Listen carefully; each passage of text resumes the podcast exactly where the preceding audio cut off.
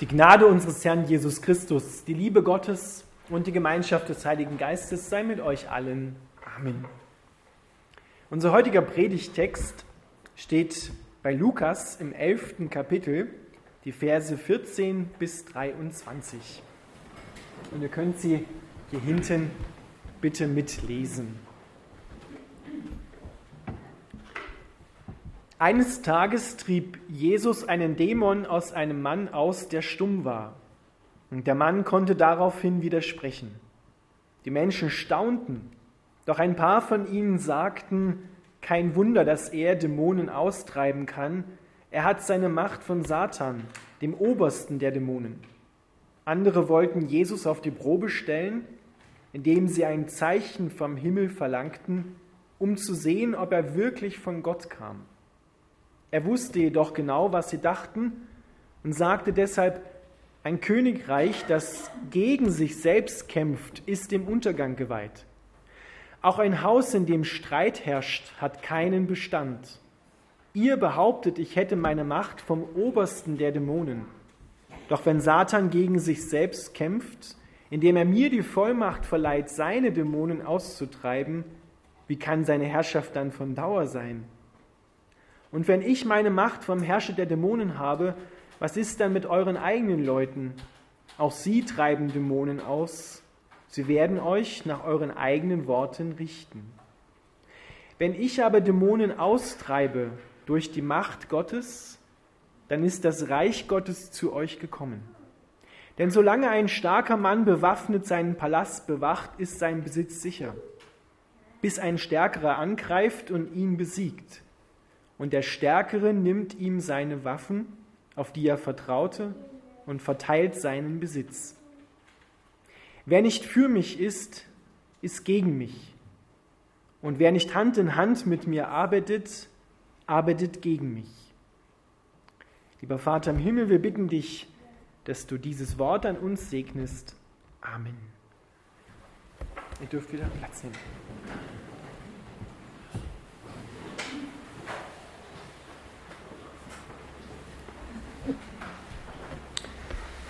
Liebe Gemeinde, Jesus treibt Dämonen aus.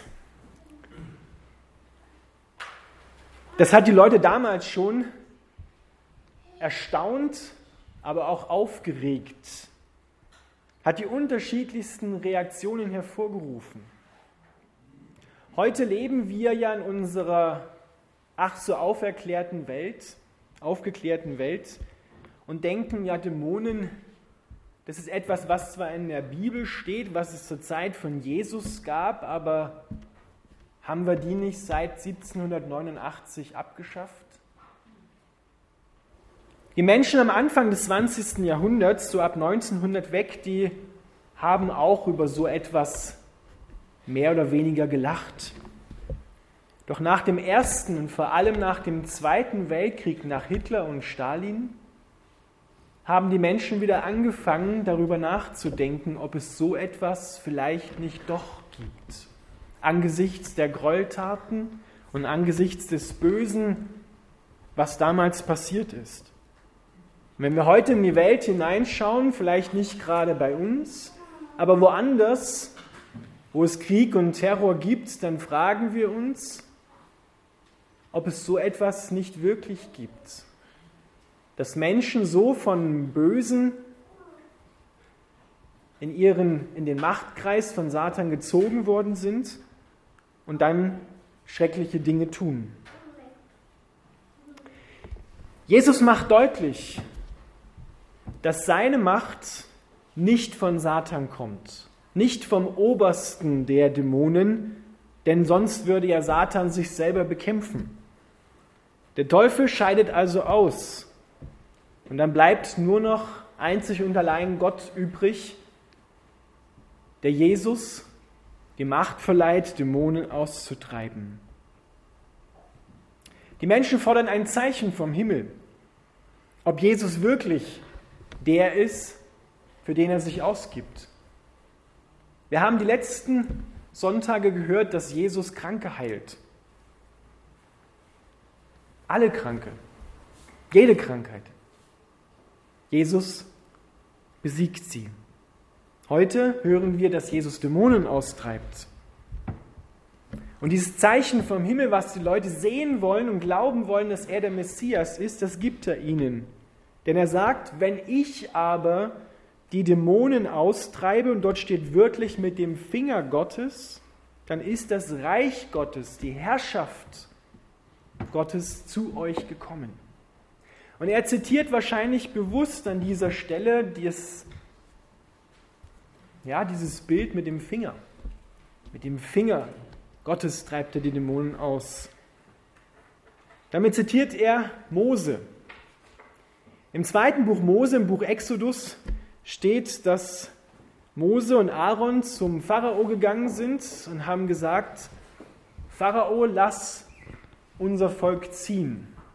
Und der Pharao hat gesagt, nie und niemals werde ich dein Volk ziehen lassen. Und daraufhin, die Geschichte kennt ihr wahrscheinlich alle aus dem Konfirmandenunterricht oder Religionsunterricht, daraufhin schickt Gott durch Aaron und Mose zehn Plagen.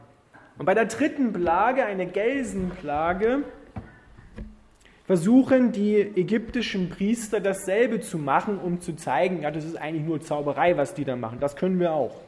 Aber schon bei der dritten von zehn Plagen müssen sie eingestehen, wir nicht.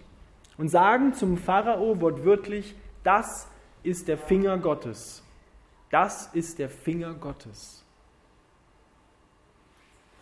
Und hier steckt doch ein Stückchen Ironie drin in unserem Predigtext. Gott braucht nur den kleinen Finger rühren, nicht einmal die ganze Hand oder beide Hände, damit der Böse weichen muss. Jesus rührt nur den kleinen Finger und die Dämonen müssen die Menschen, die sie in ihrer Gewalt haben, freigeben. Und dann macht Jesus deutlich, wer hier wirklich das Sagen hat und wer hier wirklich der Starke, der Stärkste ist. Er bringt ein Gleichnis und sagt, denn solange ein starker Mann, und meint damit den Satan, bewaffnet seinen Palast bewacht, ist sein Besitz sicher. Bis ein stärkerer kommt, Jesus, ihn angreift und ihn besiegt. Und der Stärkere nimmt ihm seine Waffen, und da steht im, im griechischen Urtext eine, eine Ganzkörperrüstung eines Schwerbewaffneten, zieht sie ihm aus und nimmt ihm alle Waffen ab, auf die er vertraut hat und verteilt seine Beute, die er vorher damit gemacht hat. Der Kolosserbrief zitiert das und sagt, Jesus hat die Mächte der Finsternis entkleidet. Er hat sie nackt gemacht und hat das, was eigentlich dahinter steckt, zunichte gemacht.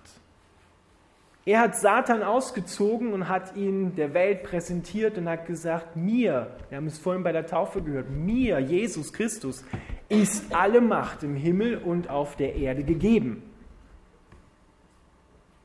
Ich bin hier der Stärkste. Ich bin der Stärkere, der dem Starken ins Haus hineingegangen ist und seine Beute verteilt hat. Was ist die Beute Satans? Die Beute Satans, das war die Herrschaft über die Erde. Denn die hat ursprünglich Gott den Menschen gegeben, hat gesagt, bebaut und bewahrt die Erde, herrscht über sie. Aber Satan hat im Paradies Adam und Eva diese Herrschaft abgeluchst, indem er gesagt hat, sollte Gott gesagt haben, dass ihr nicht essen dürft von allen Bäumen im Garten, inklusive dem, von dem er verboten hat zu essen. Und sollte er gesagt haben, dass ihr dann sterben werdet. Und damit hat er die Herrschaft über die Erde von den Menschen bekommen. Und Jesus bringt diese Herrschaft wieder zurück, indem er sagt, mir ist gegeben alle Gewalt. Ich habe jetzt wieder das Sagen als der wahre Mensch und der wahre Gott. Und ich beauftrage euch, in dieser Autorität wieder die Erde zu bebauen und zu bewahren, im guten Sinne über sie zu herrschen. Ich gebe euch diese Autorität, die Satan euch gestohlen hat, wieder zurück. Satan wird in der Bibel als der Vater der Lüge bezeichnet, als der Durcheinanderwürfler, der, der die Sachen verdreht. Genau das gleiche Muster wie die Schlange es getan hat, sollte Gott gesagt haben, dass ihr nicht essen dürft. Er verdreht nur ein bisschen. Aber er stellt in Frage, dass Gott gut ist. Und überall, wo Menschen sich angeklagt fühlen, durch Gedanken und auch durch andere Menschen, da hat er seine Finger im Spiel. Schau dich doch mal an. Was soll aus dir noch mal werden? Aus dir kann doch nichts Gutes werden. Schau doch mal an, was du für Fehler machst. Die kann man doch gar nicht vergeben.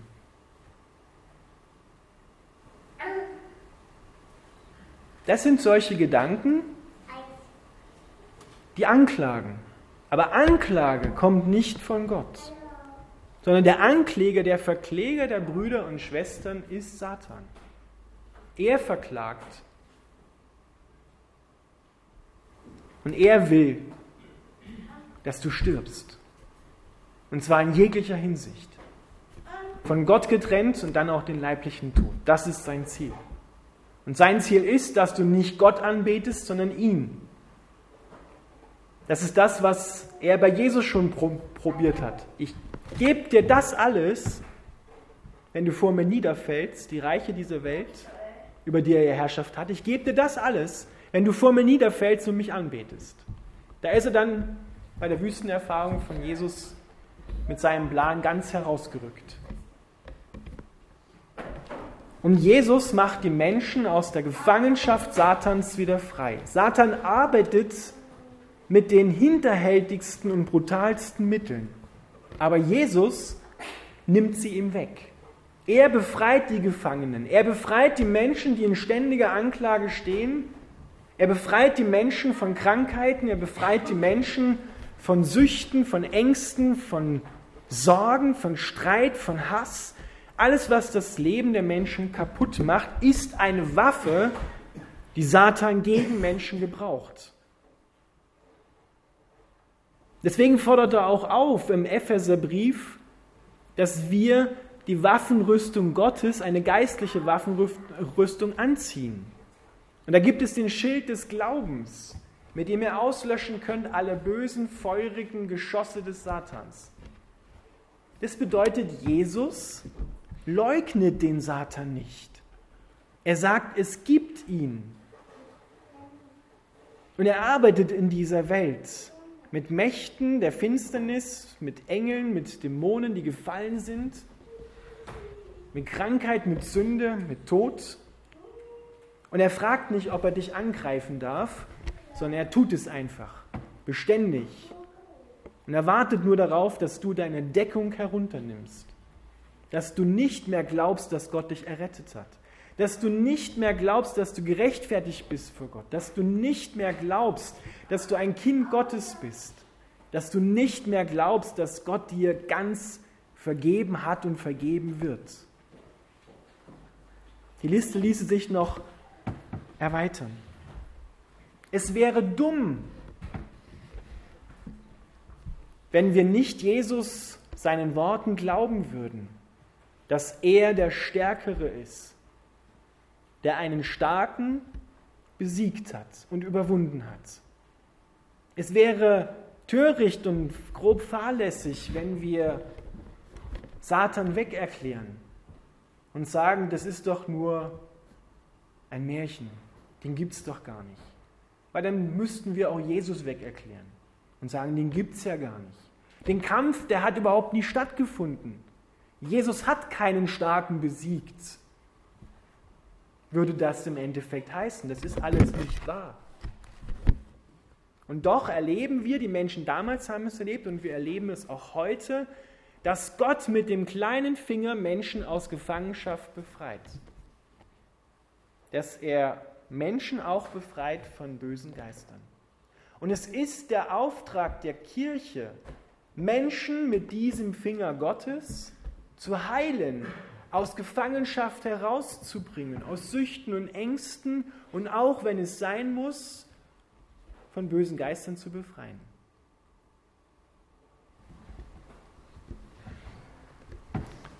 Doch worauf läuft das Ganze eigentlich hinaus? Jesus sagt, Wer nicht mit mir ist, ist gegen mich. Dort steht wortwörtlich, wer nicht mit mir sammelt, der zerstreut. Ein guter Hirte sammelt und ein Dieb zerstreut.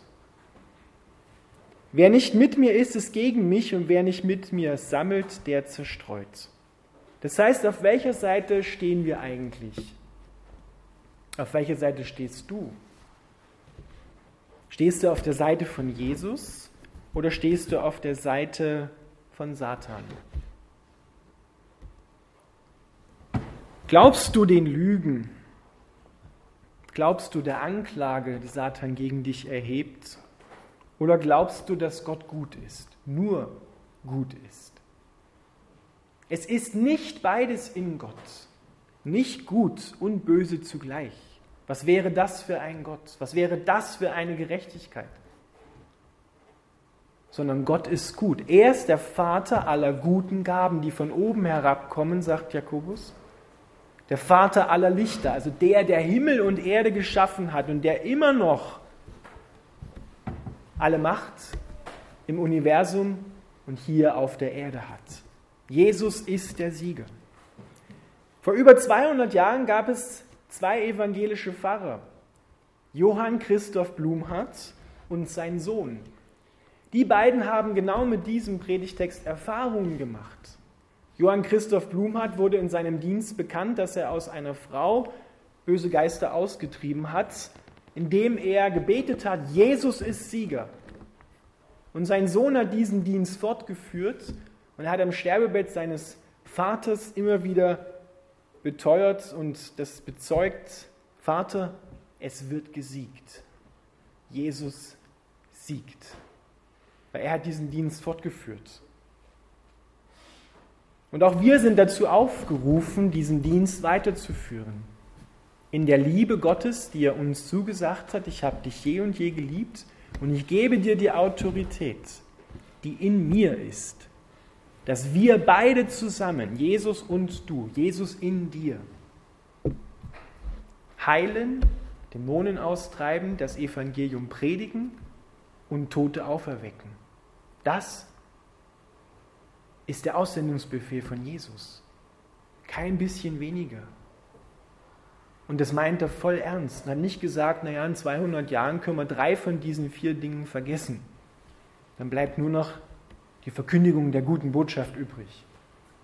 Sondern wenn Menschen nicht erfahren, dass sie frei werden durch das Wort und durch den Dienst, dann bleibt das alles bloße Theorie.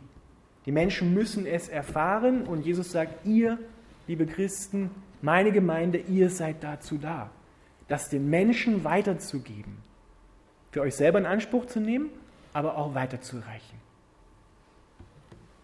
Komm auf die Seite von Jesus, komm auf die Seite des Stärksten.